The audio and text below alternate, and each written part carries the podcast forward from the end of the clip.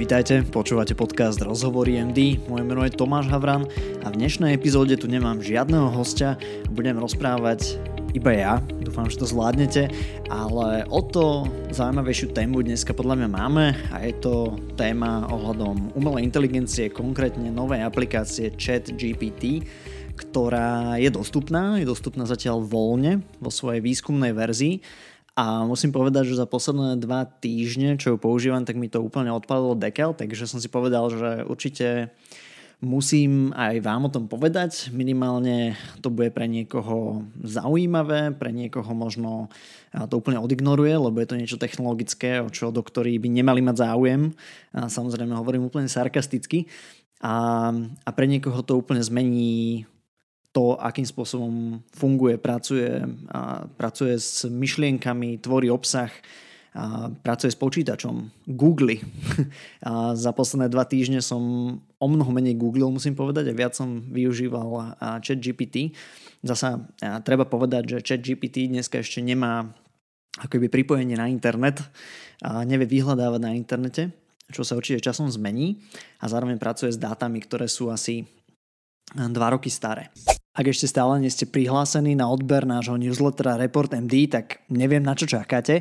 Je to zadarmo, link nájdete v popise tejto epizódy a hlavne ušetríte kopu času. Následne si vždy v útorok ráno nájdete vo svojom inboxe trojminútový e-mail o tých najdôležitejších správach zo zdravotníctva za uplynulý týždeň, plus mnoho tipov na granty, štipendia, konferencie a podobne. Takže to je Report MD. Tak ako aj ostatné epizódy, aj túto vám prináša farmaceutická spoločnosť Krka Slovensko s motom Žiť zdravý život. Čo je vlastne chat GPT a bude to slúžiť ako nejaký nový fonendoskop pre lekárov, čo je zase taká metafora, ktorú by som veľmi rád použil, lebo si myslím, že chat GPT bude ako krásny nástroj, ktorý budeme vedieť využívať, či už ako študent, alebo ako lekár, alebo nejaký vedec, alebo hoci kto iný, kto pracuje nejako s textom, a pracuje s myšlienkami, robí rôzne brainstormingy a podobne. Takže čo to vlastne ten chat GPT je? Je to jednoducho povedané a veľmi šikovný bot, chatbot, ktorý je postavený na umelej inteligencii z pohľadu užívateľa je to nejaká webová aplikácia, kam idete, môžete zadať, vyzerá to ako klasický čat, môžete zadať nejakú otázku. Napríklad, že aký je normálny tlak krvi podľa ACA, to je Americká kardiologická asociácia. No a chat GPT vám takúto otázku zodpovie. Zodpovie vám ju do takej miery presnosti, ako som spomínal, že je teda, respektíve vychádza z dát, ktoré sú 2 roky staré, a každopádne zodpovie takúto otázku veľmi pekne.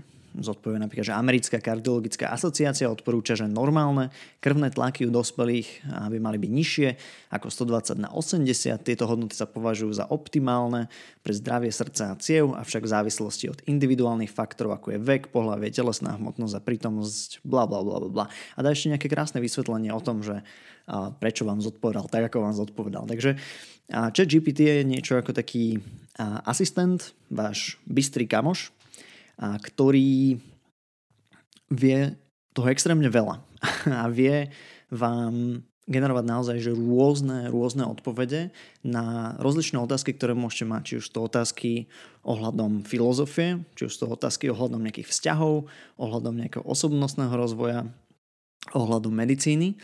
Ale samozrejme treba dbať na to, že nevždy má tento váš múdry kamoš ktorý veľmi pekne rozpráva po anglicky, že má vždy pravdu. Je tu istá miera nejakej nepravdivosti, nejakého bullshittingu, ktorý, ktorý generuje a dalo by sa povedať, že v mnohých veciach si vymýšľa. A keď toto teraz zoberiete nejako do tej kalkulácie, že tá odpoveď, ktorú môžete od neho dostať, môže byť vyfabulovaná, tak si viete ceca všimnúť, že aké má, aké má kapacity, čo s ním môžete robiť a čo s ním nemôžete robiť.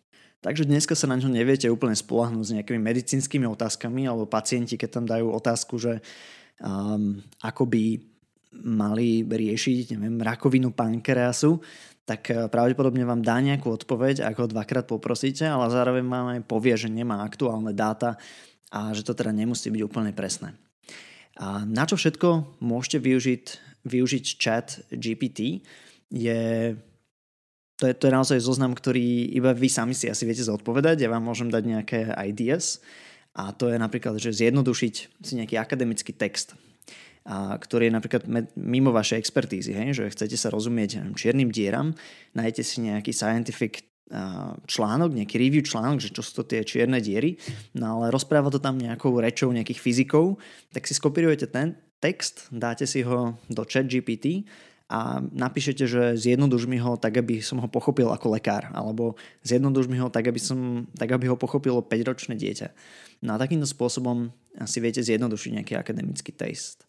A viete si nájsť napríklad nejakú metaforu, ako vysvetliť pacientovi nejakú diagnózu. Často pacienti nerozumejú úplne, že, že čo sa im to deje v tele, ale chat GPT vám vie ponúknuť nejakú peknú metaforu, tak aby, ju, aby, aby ten koncept vedeli pochopiť. Vie vám napríklad napísať báseň um, na tému 24-hodinovej nočnej služby v nemocnici. Vie vám vygenerovať testové otázky. No, určite sa napríklad na skúšku z internej medicíny, tak dáte si vygenerovať nejaké otázky ohľadom nejakej diagnózy. A normálne vám dá A, B, C, z ktorých si vy vyberiete. Zasa musím podotknúť, že nie vždy to musí byť úplne správne a väčšinou ide nejakým smerom zo všeobecňovania, nie veľmi konkrétnych možností, ale je to jedna z možností, ktorú môžete využiť. A ďalšia vec je napríklad nájsť nejaký vzorec v Exceli. A často sa mi stáva, že ja nie som akože veľmi dobrý v Exceli, ale zároveň ho potrebujem používať a potrebujem z neho dostať nejaké konkrétne konkrétne veci. Potrebujem, ja neviem, spojiť nejaké dva texty alebo naformátovať nejaké bunky a podobne. A na to sú tie vzorce a stačí, keď sa ho úplne ľudskou rečou spýtate, že aký vzorec v takomto prípade mám použiť a on vám pekne napíše celý vzorec, ktorý, ktorý stačí iba skopírovať vlastne do Excelu a už to bude robiť to, čo potrebujete. Takisto to platí aj napríklad pre kódenie v Pythone, aj keď teda pre študentov medicín, lekárov toto asi nebude až také kľúčové, ale možno nás počúva nejaký vedec, ktorému to práve bude celkom užitočné. A ďalej vám vie pomôcť napríklad s učením sa cudzích jazykov. Viete si s ním písať po anglicky a vie vám opravovať nejaké chyby, ktoré spravíte vo vašom písomnom prejave napríklad. No a poďme na tému, ktorú možno viete, že teraz úplne najviac uchopiť, pretože za chvíľku tu máme skúšky, respektíve skúškové už beží, nejaké predtermíny niekto už možno absolvoval.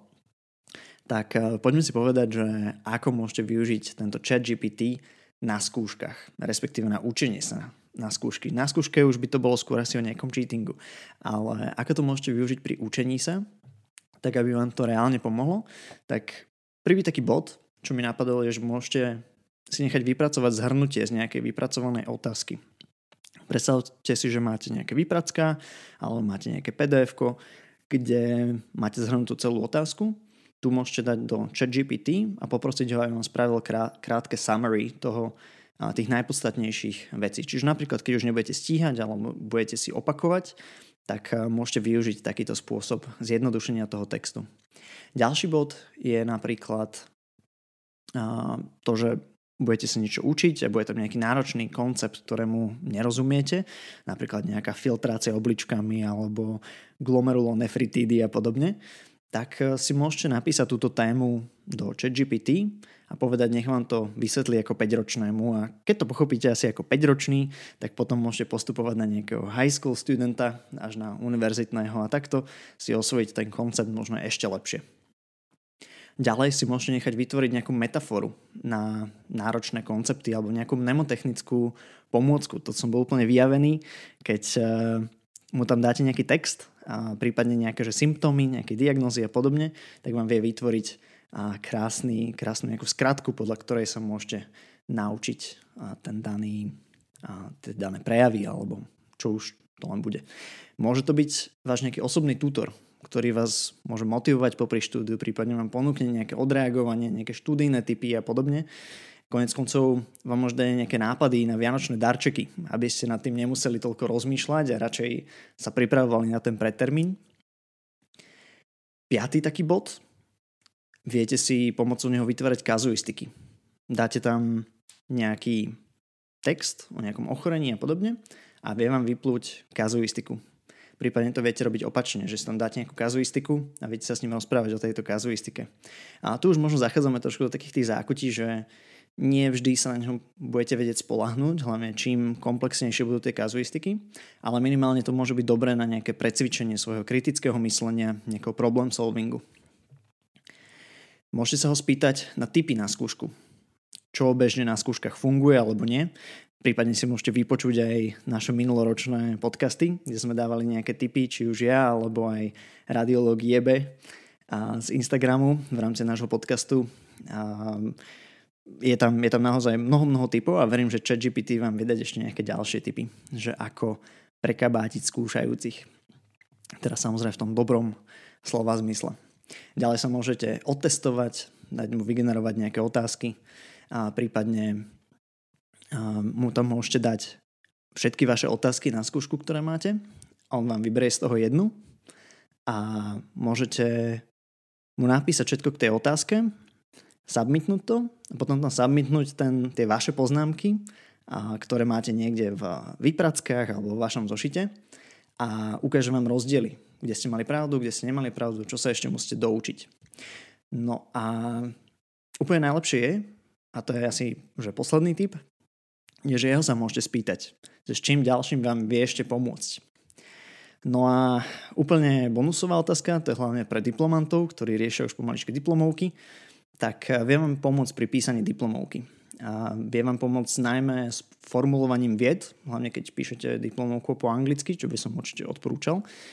A nielen kvôli tomu, že ChatGPT vám vie lepšie pomôcť, ale rozvíjate aj, aj seba ešte trošku ďalej nad rámec toho, čo je nutné. No a viem vám pomôcť napríklad eh, s pripravením abstraktu, alebo viem vám pomôcť eh, s formulovaním vied paragrafov tak, aby zneli akademickejšie, ako by ste ich napísali vy. Tuto je možno otázka, že je to povolené, nie je to povolené, zatiaľ nevieme.